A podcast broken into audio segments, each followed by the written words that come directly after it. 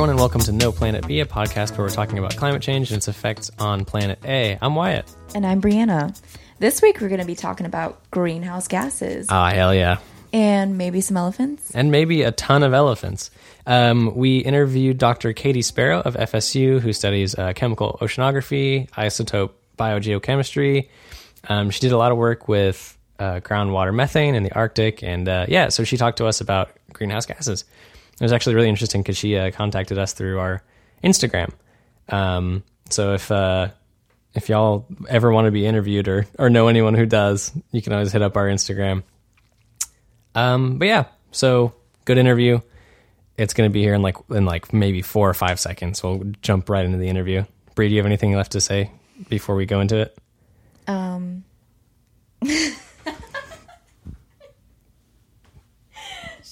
Just say anything and I'll edit it in like you said it right away. got you. Get a clean take. Oh, welcome to the Thunderdome. Can I get another one just for posterity? Welcome to the Thunderdome. Okay, good. Yeah, here we go.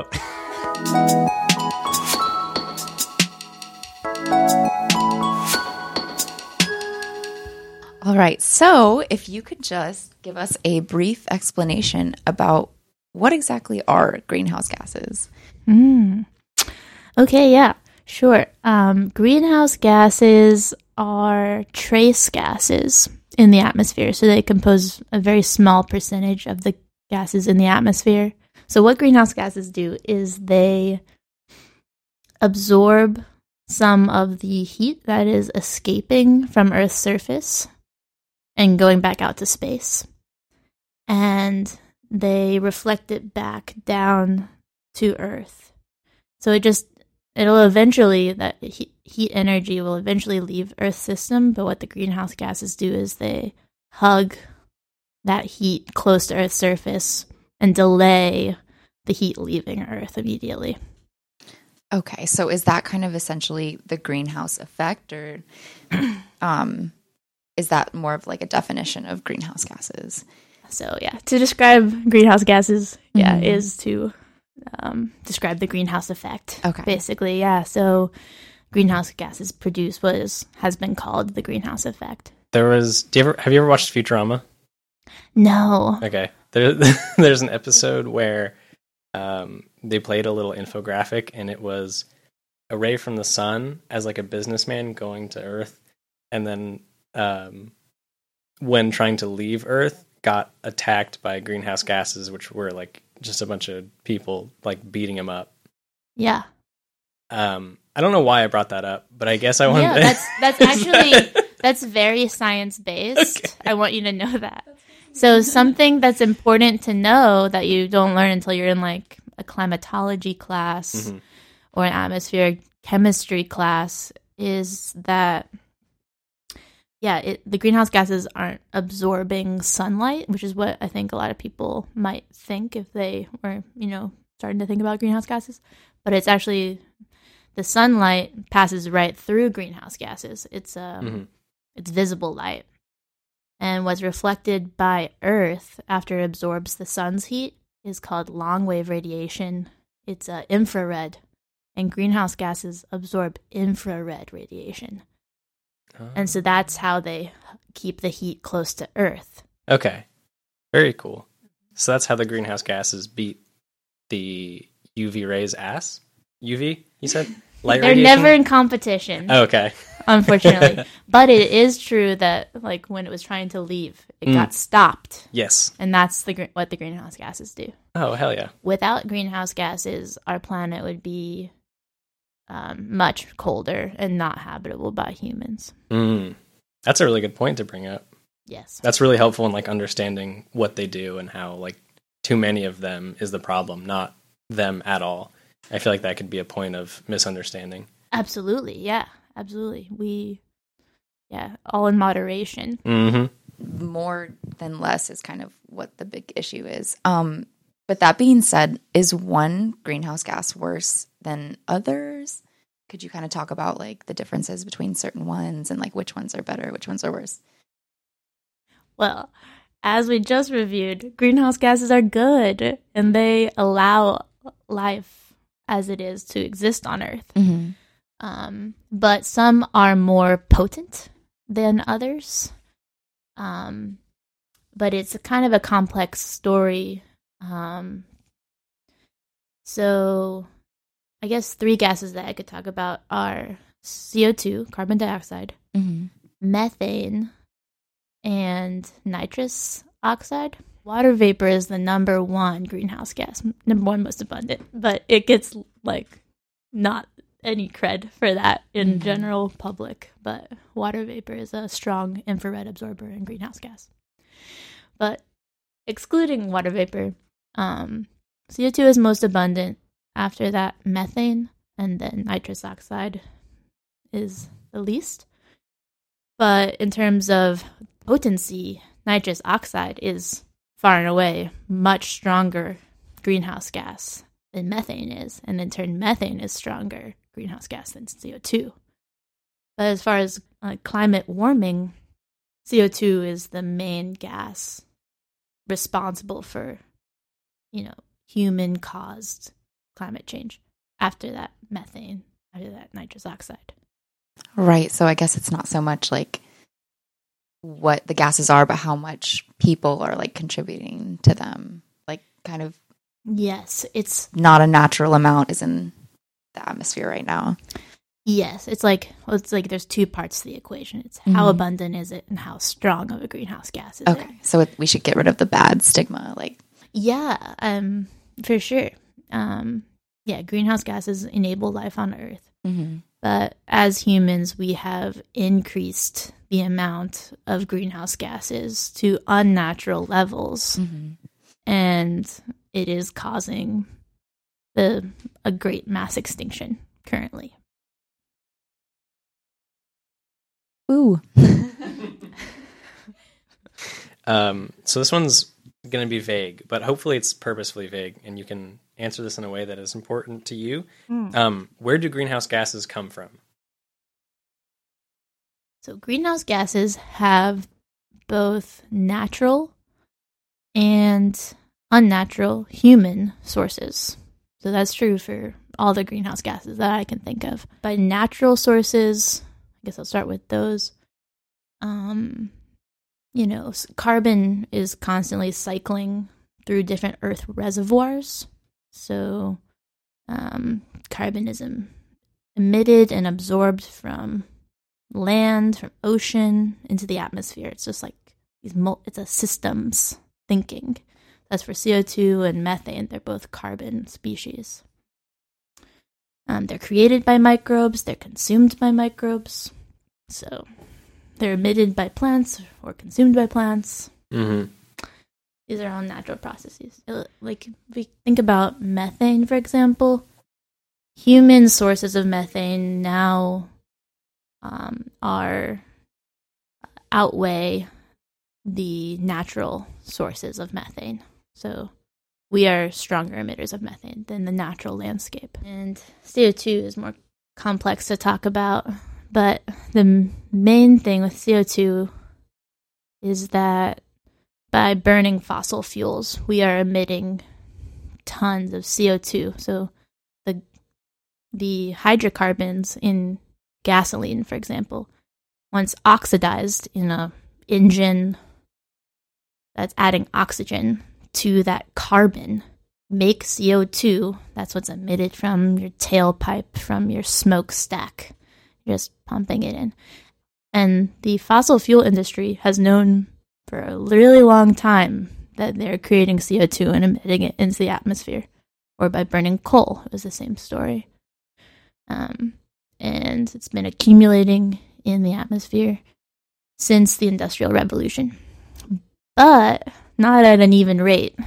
In my lifetime, so since 1990, we have emitted more fossil fuels, um, fossil fuel produced CO2, than all of the years before that in human civilization. That is way too wild for me. um, and so we mentioned methane. Where I probably should have asked earlier. Where does where's the where's a big source of methane that comes from humans? I'll talk about a few. Um, so Cool. methane is my favorite greenhouse gas. Okay, cool. Yes. So my PhD work was with methane. Yeah, in, in Arctic ice, right? The Arctic uh, Ocean. Gotcha. Yes. Yes. Very cool. Yeah. Very yeah. cool. Um, so natural sources of methane, I'll just give you a complete answer, are um, wetlands, and that's a what else? Wetlands rice paddies are a human equivalent. So Okay. when you take soil and you some like make it waterlogged, you're forcing out the oxygen. And so microbes that want to consume carbon in the soil, they start to use other pathways to consume that. They usually need oxygen, but if they can't use oxygen, then they start down this whole pathway that doesn't use oxygen. And one of the things that is produced by that is methane. So if you get, have a waterlogged environment, um, you're going to smell sulfur. Methane is an odorless gas. Yeah, People do not understand that. that is unfortunate. It's actually sulfur that's responsible for that smell. Okay. But where sulfur is found, methane is found generally Gotcha. because of that pathway. Lack of oxygen, Yeah, using sulfur, methane. gotcha. Cool. Um, so wetlands, and then in from a human source, that would be like rice paddies, rice aquaculture, where you're flooding the land and um, producing methane in those soils. hmm Um, then the natural gas industry. People Oh, talk about natural gas like it's a better alternative. Natural gas is methane Mm. gas. So when you have a deposit of oil in the Earth's interior, you also have a layer of gas on top of that liquid, and all that gas is methane and other hydrocarbons, mainly methane. Yeah. Okay. And by producing natural gas for humans to use, a lot of methane is vented into the atmosphere. Mm-hmm. So is that with fracking? Is that like fugitive methane? So, fugitive methane is methane leaks, Okay. kind of, that aren't really well quantified. Mm. I think that's generally what, what is meant by fugitive methane. Okay. When natural gas is used by humans, it's actually burnt, oxidized, and that produces CO2. But in the process of getting all that natural gas together, a lot is leaked. Okay. Yeah. Um, so the natural gas industry and fossil fuel industry in general. Um, yeah, those are big. Those are the big sources. Wow. players. Very nice. Very good answer to a really vague question. Uh, this is pretty related. Um, I can make it more uh, concise too, if you want like short answers. That's, that was perfect. Um, so there's a wonderful podcast called Beef and Dairy Network, and they Oh, I forgot about livestock. I'm so sorry. I knew that there was more. yeah. That's Can I talk about that? For sure, absolutely. Like I knew I was missing something.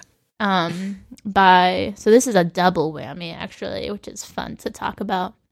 But by slashing forests all across the world to make them into land for agriculture for the raising of livestock, mainly cattle, we are both taking out a CO2 reducer. So um, trees inhale carbon dioxide from the atmosphere, Mm.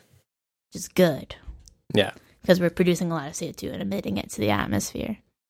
But by slashing, cutting down the trees, deforesting the landscape, putting cows there, feeding the cows an unnatural diet of Mm. corn and soy, where they emit even more methane than they would if they were just living their normal, natural life. So it's both increasing the amount of CO2 in the atmosphere um, by leaving it there, not having it Yeah. inhaled by the plants, and then producing, yeah, cows produce a lot of methane in the, especially in the industrial agriculture Mm. manner in which the majority of cows on Earth are raised Okay. currently. So we're we're increasing the the sheer number of cows, and then that's in turn increasing methane. massively. Massive. Again, over my lifetime, the amount of cows raised for agriculture um, has increased dramatically. Oh yeah, Yeah, I don't know. I don't know if it's just me, but I feel like everywhere I go, like every entree is like so full of meat. Also, what I was gonna ask, this is just like a personal question. Um, you say cows emit a lot of methane. Do like pigs and chickens like also contribute just as like as much or comparably at all? no, their body types are totally different. Okay, so, so, it's just cows. cows digest their food through a process called enteric fermentation. They have a bunch of stomachs. They're made to eat grass, right? And they recycle that, like, they chew on it for a long time, basically. Their whole body, the digestion process is large, long, and it, um, it- methane is a natural product from that. And then the diet they are fed amplifies that amount of methane. And it's yeah, much more than what pigs or um, other animals that are not um, built the same as cows. The more you know about cow stomachs, right? um, well, that's that's actually like really cool. I had no idea. Um, so all the greenhouse gases that we're emitting with all our ways, do you have any um, suggestions for ways humanity could reduce our greenhouse gas emissions? Definitely. What are some like you know pointers you would give us? so yeah, our whole society um, is led by currently by the youth movement active today in 2019 is so inspiring. Uh, I think that we are headed towards like a great um, s- shift in the way that we do things if society is ready to embrace it. 'Cause I think people power is very powerful and it can be more powerful than all of the like the big giants of you know big ag, and big coal and big oil. That's the question we have here because we need to transition our lifestyles and our economies away from fossil fuels. yeah. That's the big picture. It's also a lifestyle choices that you can make um, in line with that, like basically making the decisions for yourself.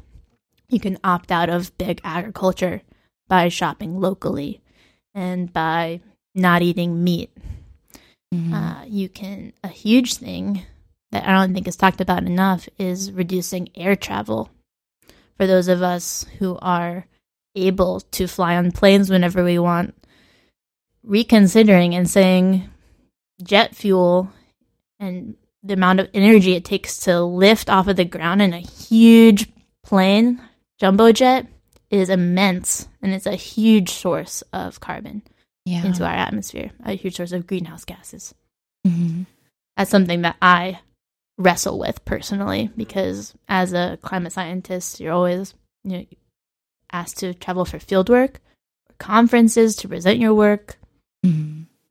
It presents a dilemma. with that, have have scientists ever been invited to a conference and the response is like, "Can I just Skype call in to not fly to avoid flying?"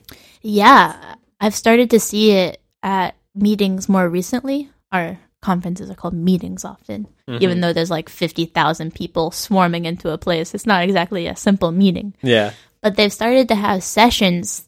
Yeah, I forget what they call them, but it is like the keynote speaker for like a huge auditorium can be on a computer somewhere where they live.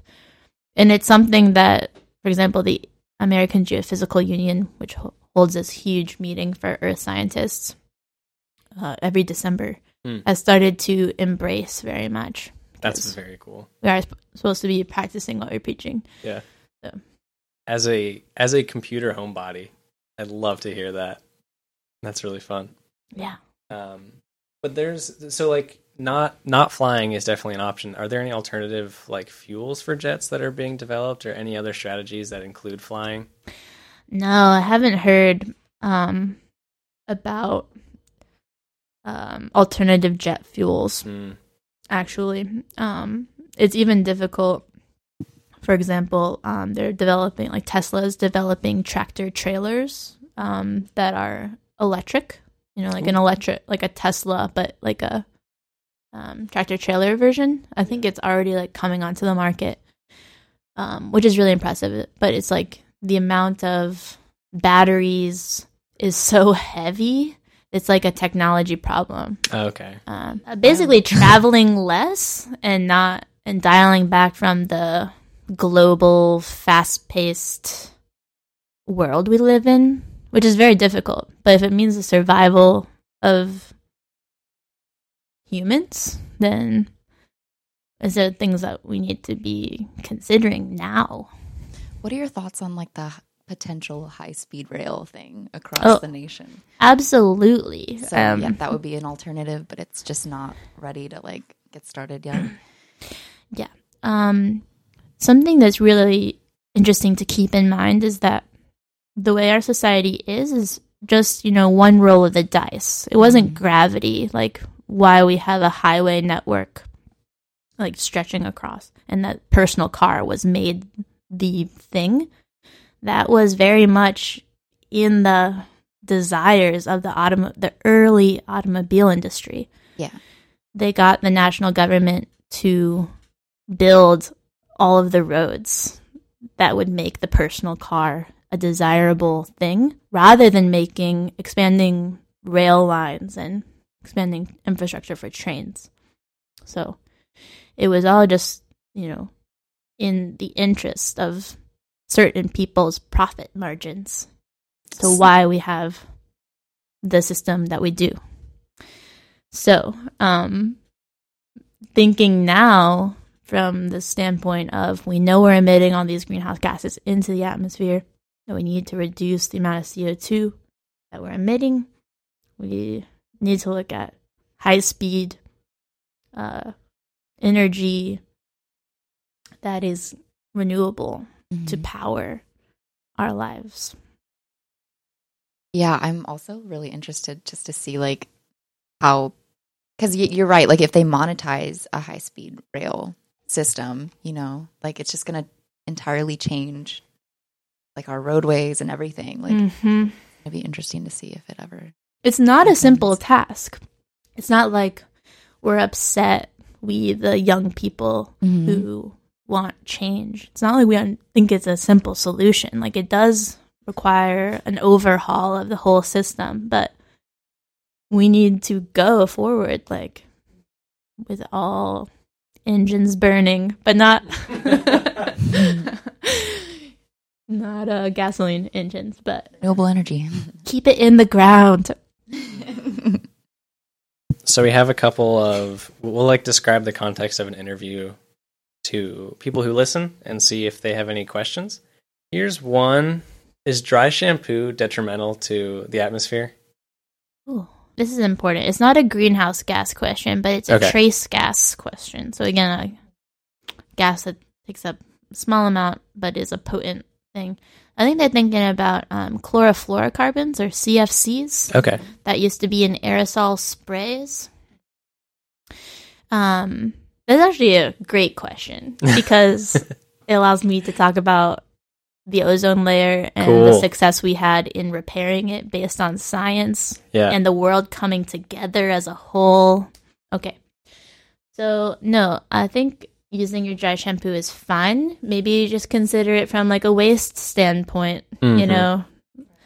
Every product that we buy has, you know, can that be recycled? I don't think so. I don't think so. So, from that perspective, yeah. uh, just uh, keep an eye on reducing and reusing the amount of materials um, that yeah. you consume. But it no long uh, aerosol spray cans no longer contain chlorofluorocarbons, hmm which were found in the 70s um, by some really kick-ass scientists Mhm. at Irvine in California to be destroying the ozone layer, which is in the stratosphere. Mm. They actually found it out theoretically that the CFCs in refrigerants and spray cans were causing the ozone layer Oh, very to cool. deteriorate. Uh, without even making any observations. They That's it from a theoretical standpoint. I mean, the stratosphere is a very hard place to Yeah. access, if you can imagine. It's um like roughly six miles above our heads. okay. It's defined by just the density of gas. So the air just becomes less and less dense as you go up in the atmosphere. And the ozone layer is just uh, altitude in the stra- which is in the stratosphere, at which there's the highest abundance of ozone, Mm. relatively. And it was um, locked in this reaction with these free chlorine radicals, which were part of the CFC, and it was, um, it was killing the ozone layer. Yeah. But by phasing out CFCs in a worldwide effort, um, the industry stopped producing CFCs and they used substitutes. In this whole like it was they had a protocol and a treaty was signed by all the nations in, Mm. in the UN, and they all stopped using them and used these other less harmful things instead. Very cool. And uh, the ozone layer is almost fully um, back to normal now That's so good to hear. within my lifetime. That was Yeah. signed in 1989. so that was a, a problem that was a real problem that was discovered hypothetically or or theoretically and then addressed. It was Um, theoretically um, determined. It was theoretically calculated, and then it was observed, and then it was acted upon Yeah. at the policy level. Badass. Yes, That's very cool. and very similar things almost happen with climate change and global warming, but were derailed by fossil fuel Mm, industry yeah. in the early 90s. That sucks. Yeah, that's that's very serious. Um, however, and I have another question. Please. Are farts gonna kill us? and I'm sorry for this one. I I really am. I think it's a great question. Okay. Um, again, uh, the smelly aspect of farts is sulfur compounds, although Mhm. there is methane in farts as well. From cows, potentially. We need to stop raising cows Yeah. and need to stop feeding them soy and corn. Give them grass. Give them grass. And don't deforest the rainforest in order to Mm. raise cows. Great. Great.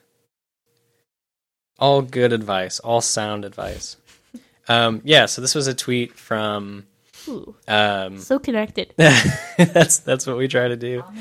Um, we're totally we're hundred percent on the grid. There's nowhere the grid that you can't find us.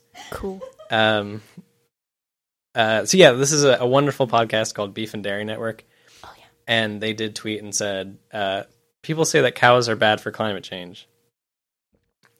Oh yeah, not if you ride it to work. How do you feel about that trade-off? it's a lot. It's a lot to Cows. unpack. Cows. If you rode your cow to work, hmm Have you ever tried to get a cow to go in a specific direction?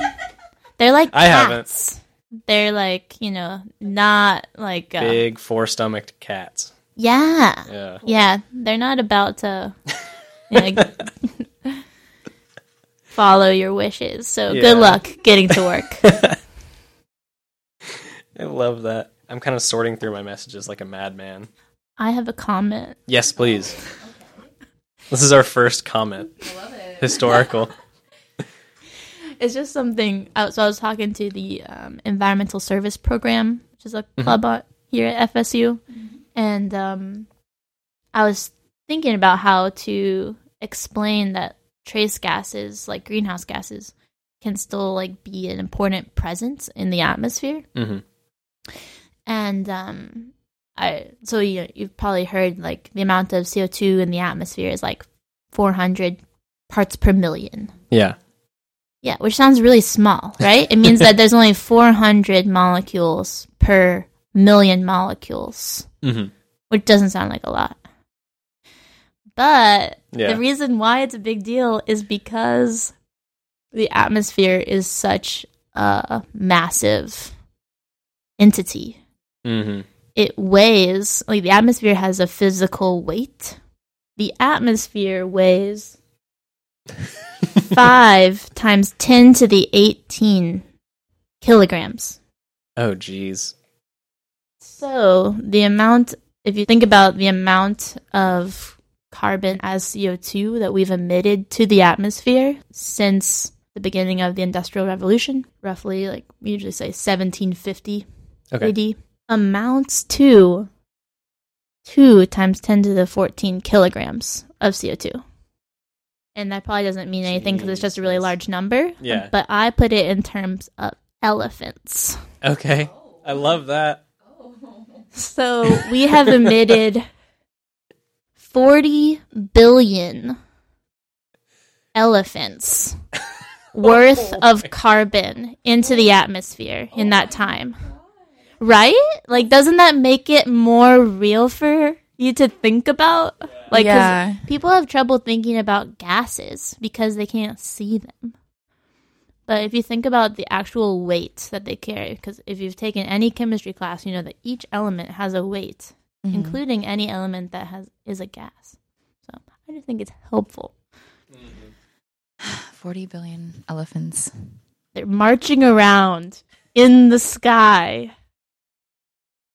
Now, some of those elephants have um, gone into the other Earth systems. Mm-hmm. So the ocean or the biosphere has absorbed them.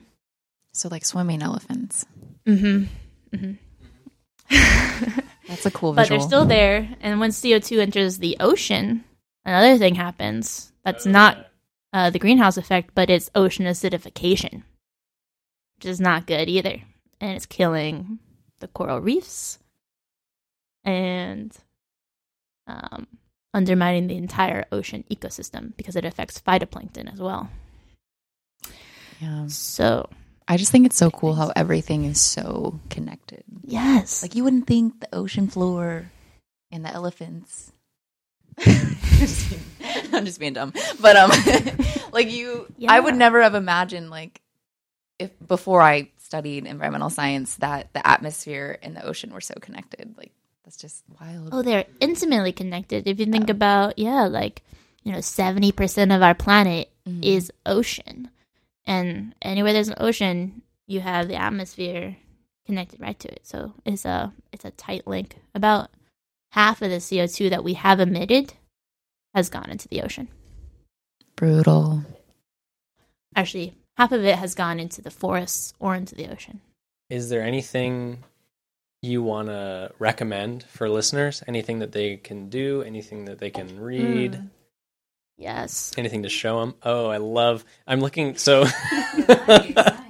This was I didn't want to have this talk to ESP, the club on campus, without telling them something, you know, positive and like empowering to Yes. think about because the climate crisis that we are in can be very paralyzing and you can feel very alone, hmm um, helpless.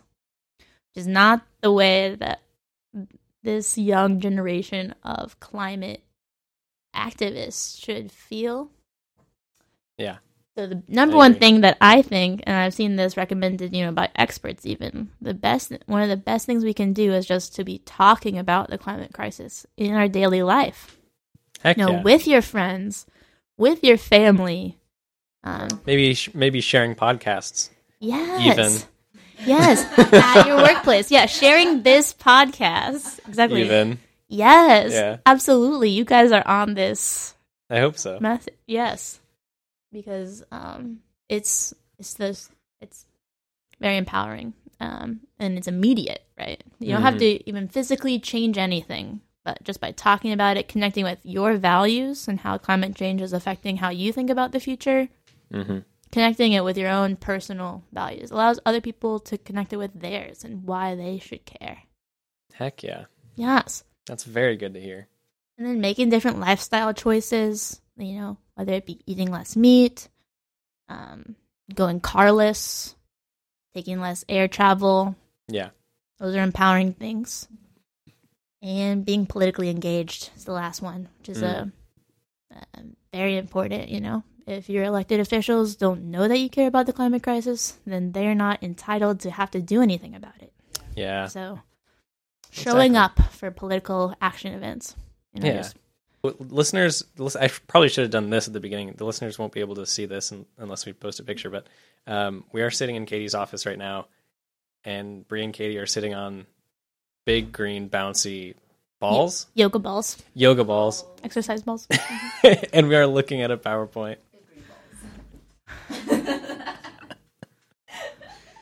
wow, this has been a great one. Thank you so much for talking to us. Thank you guys. Very fun. I love this. All right.